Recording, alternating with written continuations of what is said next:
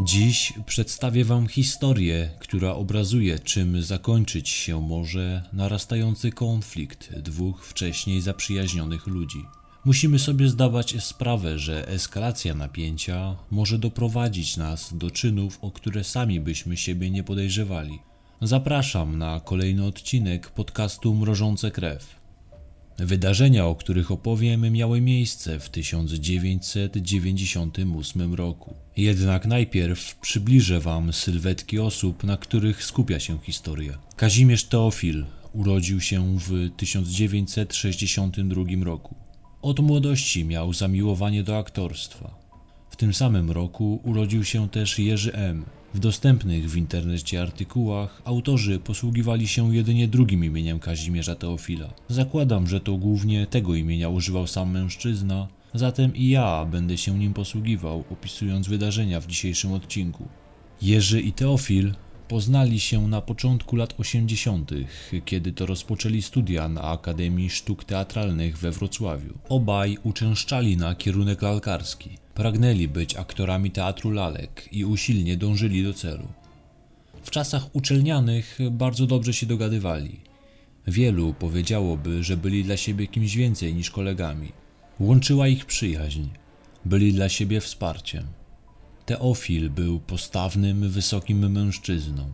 Jerzy był znacznie niższy. Dzieliła ich różnica ponad 20 cm wzrostu. Studia zakończyli w roku 1978. Zaraz po skończonej edukacji Jerzy rozpoczął pracę jako aktor w teatrze imienia Wandy Siemiaszkowej w Rzeszowie. Nie wiadomo, co dokładnie w tym czasie robił Teofil.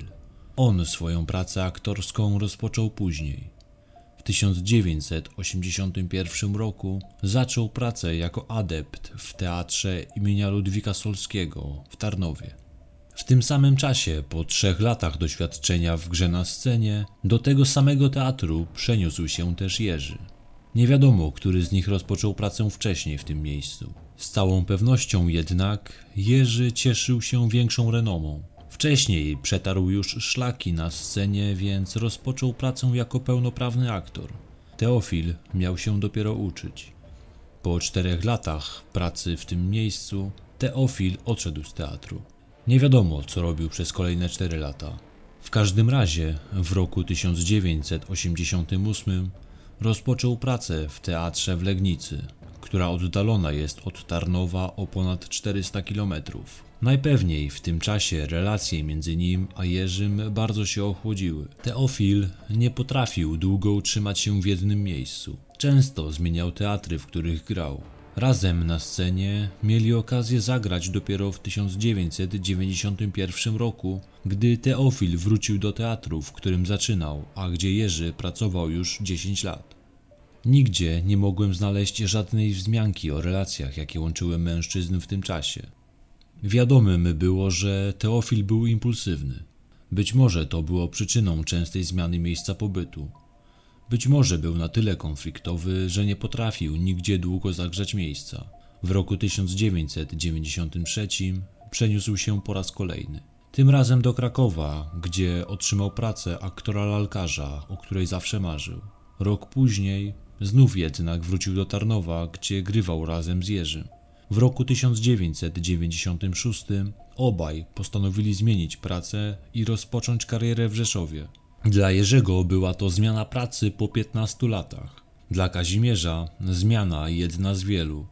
Tam rozpoczęli pracę w teatrze lalek Kacperek. Dziś nazywa się on Teatrem Masek. Zmienił swoją nazwę w 1999 roku. Zamieszkali razem w internacie należącym do teatru. Prócz nich byli tam również inni aktorzy, którzy nie mieli pieniędzy na własny dom. Z czasem relacje między przyjaciółmi zaczęły się psuć.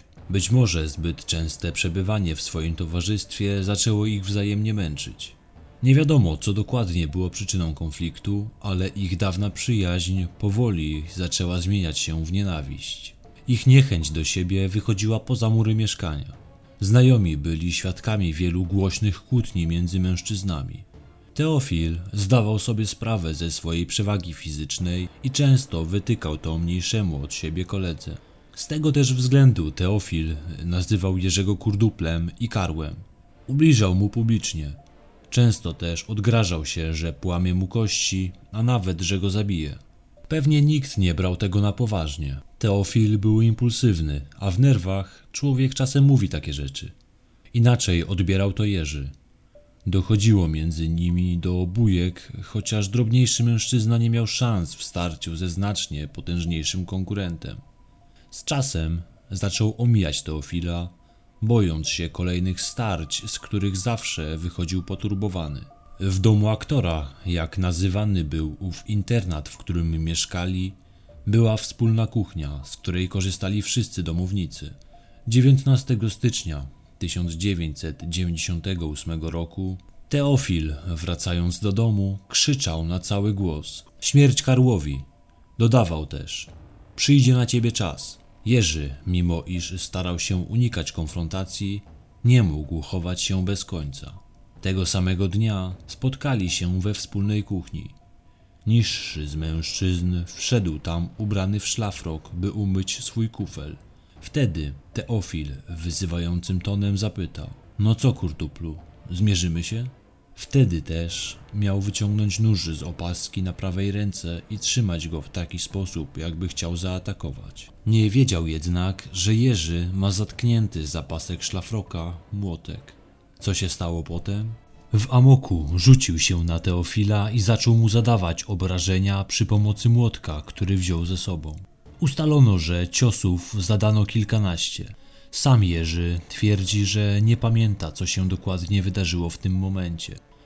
Stracił kompletnie panowanie nad sobą. Jak sam powiedział, wydarzenia przesuwały się jak w świetle stroboskopu. Opamiętał się dopiero wtedy, gdy usłyszał krzyk Barbary, koleżanki, która była świadkiem makabrycznych wydarzeń. Wtedy ochłonął i zauważył leżącego na ziemi w kałuży krwi Teofila. Gdy zdał sobie sprawę z tego, co się zdarzyło, natychmiast wezwał karetkę. Niestety, na pomoc było już za późno. Mężczyzna nie żył. Niedługo później na miejscu pojawiła się policja, a sprawca został zabrany do aresztu pod zarzutem zabójstwa. W wyniku procesu sądowego należało ustalić, jakie były okoliczności tej zbrodni. Pierwotnie mężczyzna, który zabił swojego kolegę, przedstawiał nieco inną wersję. Twierdził, że zszedł do kuchni z młotkiem, by nastraszyć Teofila. Później jednak, prawdopodobnie pod wpływem konsultacji ze swoim adwokatem, obstawał przy wersji, że zszedł do kuchni, by umyć kufel. Z pewnością ta wersja była dla niego znacznie wygodniejsza. Jak argumentuje fakt, że miał przy sobie młotek idąc do kuchni? Jego zdaniem po prostu zapomniał, że miał go przy sobie. Wcześniej naprawiał piecyk i nie odstawił go na miejsce, tylko go zawiesił za paskiem u szlafroka. Czytając wersję wydarzeń, jaką przedstawił Jerzy, można by przypuszczać, że był on chwilowo niepoczytalny, a zabójstwo było zbiegiem niefortunnych zdarzeń. Prokurator, która prowadziła tę sprawę, uważała, że zeznania Jerzego mijają się z prawdą. Okazuje się, że zmarły Teofil faktycznie miał przy sobie nóż, jednak pozostawał on nadal za opaską, w której zwyczajowo był ukryty. Zatem wersja mówiąca o tym, że wysoki mężczyzna wyciągnął broń jako pierwszy, mija się z prawdą. Niemożliwym jest, by po otrzymanych ciosach schował nóż za opaskę. Z pewnością doszło między nimi do szarpaniny. Świadczyć może o tym poszarpana koszulka sprawcy.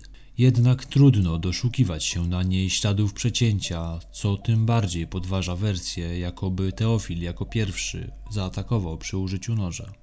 Na ciele Jerzego ani na koszulce nie było żadnych śladów krwi. Nie znaleziono także na miejscu zbrodni żadnego noża, który splamiony byłby krwią. Z wersji, którą ustaliła prokuratura, wynika, że część z elementów historii przedstawionej przez oskarżonego niewątpliwie została wymyślona na potrzeby obrony, by nieco wybielić jego wizerunek. Jaki zatem był przebieg wydarzeń sferalnego wieczoru 19 stycznia? Według prokuratury narastająca w Jerzym frustracja, która spowodowana była ciągłymi wyzwiskami w jego kierunku ze strony Teofila, potęgowała uczucie nienawiści, jakim go darzył. Po kolejnym wyzwisku rzuconym zaraz po powrocie do domu aktora, w Jerzym coś pękło. Zabrał młotek i zszedł do wspólnej kuchni, gdzie przebywał Teofil. Doszło do kolejnej wymiany zdań, prawdopodobnie też do szarpaniny. W jej wyniku na podłogę upadł jakiś przedmiot, prawdopodobnie pokrywka bądź talerz. Gdy wyższy mężczyzna się nachylił, by ją podnieść, Jerzy wiedział, że jest to szansa, by zaatakować lepiej zbudowanego przeciwnika. Powodowany ogromnym gniewem, wyciągnął młotek i zaczął nim uderzać w tył głowy Teofila. Następnie na oślep uderzał w inne części ciała. Siła i intensywność zadawanych ciosów sprawiła, że mężczyzna zmarł na miejscu. Oskarżyciel nie dopatrzyła się żadnego motywu, jaki mógłby pchnąć Teofila do próby zabójstwa Jerzego. Z jej ustaleń wynikało, że wkrótce miał on wyprowadzić się z domu aktora, w którym mieszkali razem. Biegli psychiatrzy orzekli, że Jerzy M. w momencie zabójstwa był pod wpływem silnego wzburzenia. Zatem nie można powiedzieć, by dokonał zabójstwa z premedytacją. Prokurator uznała jednak, że nie jest to żadną okolicznością łagodzącą. Mimo wszystko, kara jakiej zażądała nie była wygórowana. Było to 12 lat pozbawienia wolności. Obrona, co jasne, przedstawiała zgoła inną wersję. Zdaniem adwokata, jego klient miał prawo bać się Teofila. Mężczyzna ten notorycznie go zastraszał, groził mu śmiercią. Do tego nosił przy sobie nóż. Miał też ogromną przewagę fizyczną nad Jerzym. To wszystko powodowało, że ten żył wręcz w chronicznym stresie. Zwyczajnie bał się o swoje życie. Osoba w takim stanie jest niczym tykająca bomba. Nie da się żyć w ciągłym napięciu. Kiedyś musi ono znaleźć gdzieś ujście. Przedmiot, który spadł z hukiem na ziemię, był niczym cyngiel powodujący eksplozję. Jak wskazuje adwokat, wtedy Teofil podniósł rękę, na której znajdowała się opaska z nożem. Przerażony Jerzy wyciągnął młotek i uderzył w udo i ramię drugiego mężczyzny. Wtedy, pod wpływem bólu, zgiął się i następne oddane ciosy zostały w tył głowy. Te ciosy były śmiertelne. Adwokat stanowczo uznaje, że była to obrona konieczna, a duża liczba ciosów świadczy o wzburzeniu, jakie kierowało Jerzym. Linia obrony wnioskowała o uniewinnienie oskarżonego, a sam czyn miał być uznany jako zabójstwo w afekcie. Skąd tak duża różnica we wersjach prokuratury i obrony? Nie udało się ustalić faktycznej kolejności zadawanych ciosów, a mogłoby mieć to kluczowe znaczenie dla sprawy. Zatem każda ze stron podaje wersję, która jest korzystniejsza dla niej. W swoim przemówieniu kończącym rozprawę Jerzy powiedział, że 19 stycznia wydarzyły się dwie tragedie. Jedną z nich niewątpliwie jest śmierć Teofila, a drugą przeżył on sam. Uważa on, że gdyby wypadki potoczyły się inaczej, przed sądem stałby teraz nie on, ale właśnie Teofil. Na koniec dodał, że żałuje tego, co zrobił, ale uczynił to w obronie własnej. Niekorzystną dla oskarżonego wymowę miały zeznania dwóch biegłych: lekarza Wiesława Gawrzyskiego oraz inżyniera Mariusza Ferenca. Jednoznacznie wynikało z nich, że wszystkie uderzenia dużym młotkiem szewskim zadano ofierze od tyłu. Dowód przedstawiono sądowi, był to fragment czaszki oraz jej model, na który biegli nanieśli kopię uderzeń młotkiem. Udowodnili w ten sposób brak możliwości zadania ciosu przez oskarżonego twarzą w twarz. Inżynier Ferenc twierdził, że uderzenie na pewno było zadane od tyłu, a ofiara była w pozycji pochylonej lub nawet leżącej. Doktor Gawrzewski dodał, że każdy z dwóch pojedynczych ciosów młotkiem w głowę powodował utratę przytomności, a pozostałe uderzenia były już zadane, gdy ofiara leżała. Ustalenie okoliczności zabójstwa miało niebagatelne znaczenie. W przypadku, gdy sąd uzna, że zbrodnia popełniona została w afekcie, oskarżonemu grozi od roku do 10 lat. Gdy stwierdzi, że zabójstwo popełniono z premedytacją, Jerzy może spędzić za kratami całe życie. Sąd okręgowy, uznając wszystkie okoliczności, jakie miały miejsce, skazał Jerzego M. na karę 8 lat więzienia. W październiku 1999 roku sąd apelacyjny obniżył jednak karę. Prawomocnym wyrokiem Jerzy M. został skazany na 5 lat odsiadki. Sąd uznał, że oskarżony działał pod wpływem ogromnego wzburzenia, a także, że nie działał z zamiarem zabójstwa, a jedynie można przyjąć, że ten zamiar był ewentualny. Jako okoliczności łagodzące potraktowano niekaralność Jerzego, fakt, że długotrwale był on nękany przez ofiarę, a także to, że niezwłocznie zawiadomił pogotowie o zdarzeniu. Jerzy nie trafił jednak natychmiastowo do więzienia. 15 listopada obrońca skazanego zwrócił się o odroczenie kary ze względu na stan zdrowia klienta. Sąd zasięgnął opinii biegłych, którzy jednak uznali, że zdrowie M pozwala na odbycie kary i w marcu 2000 roku odrzucił wniosek obrońcy. Jerzy M nie zgłosił się jednak do odbycia kary. W maju złożył kolejny wniosek o odroczenie. Sąd znów zasięgnął opinii biegłych, którzy i tym razem stwierdzili, że może on odbyć karę. Dalej wydarzenia potoczyły się jak wcześniej. Apelacja, odrzucenie wniosku, wezwanie do stawienia się w więzieniu. Ale i tym razem Jerzy nie zgłosił się do odbycia kary. W grudniu 2000 roku sąd został powiadomiony, że były aktor znajduje się w tarnowskim szpitalu. Po operacji przez pół roku był pod opieką przy szpitalnej przychodni. Gdy jednak w czerwcu 2001 roku przerwał leczenie, sąd po raz kolejny wezwał go do stawienia się w więzieniu. Po raz kolejny już nieskutecznie. Sąd wydał nakaz doprowadzenia oskarżonego, ale okazało się, że zmienił adres nie powiadamiając o tym sądu. We wrześniu zarządzono poszukiwania.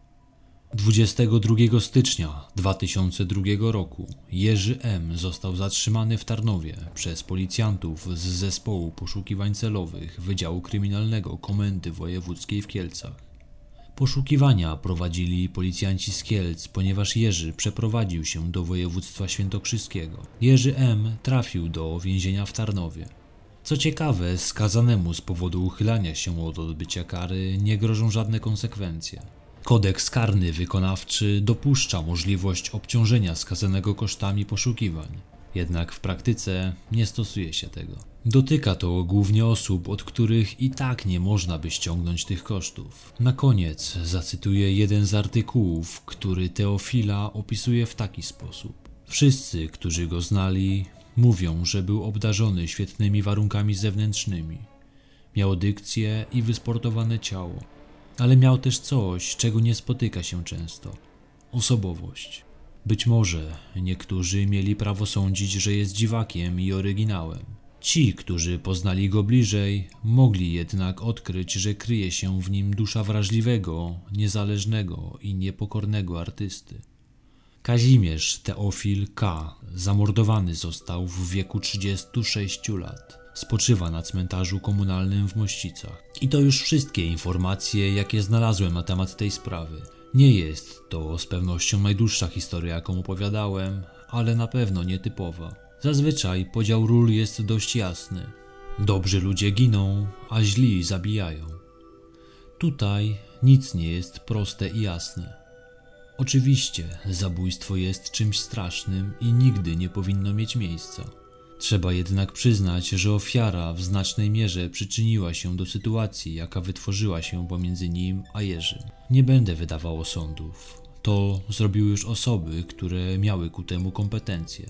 Chciałbym jednak, byście zwrócili uwagę na swoje życie. Czy i wy nie tkwicie w relacjach, które są niezdrowe? Spirala nienawiści potrafi się nakręcić w taki sposób, że często ciężko ją odkręcić. Czasem jedna złośliwość nakręca kolejną a za nimi podąża cała lawina następnych. Niekontrolowanie takich sytuacji doprowadzić może do wybuchu. Jaka jest Wasza opinia na temat bohaterów dzisiejszej historii?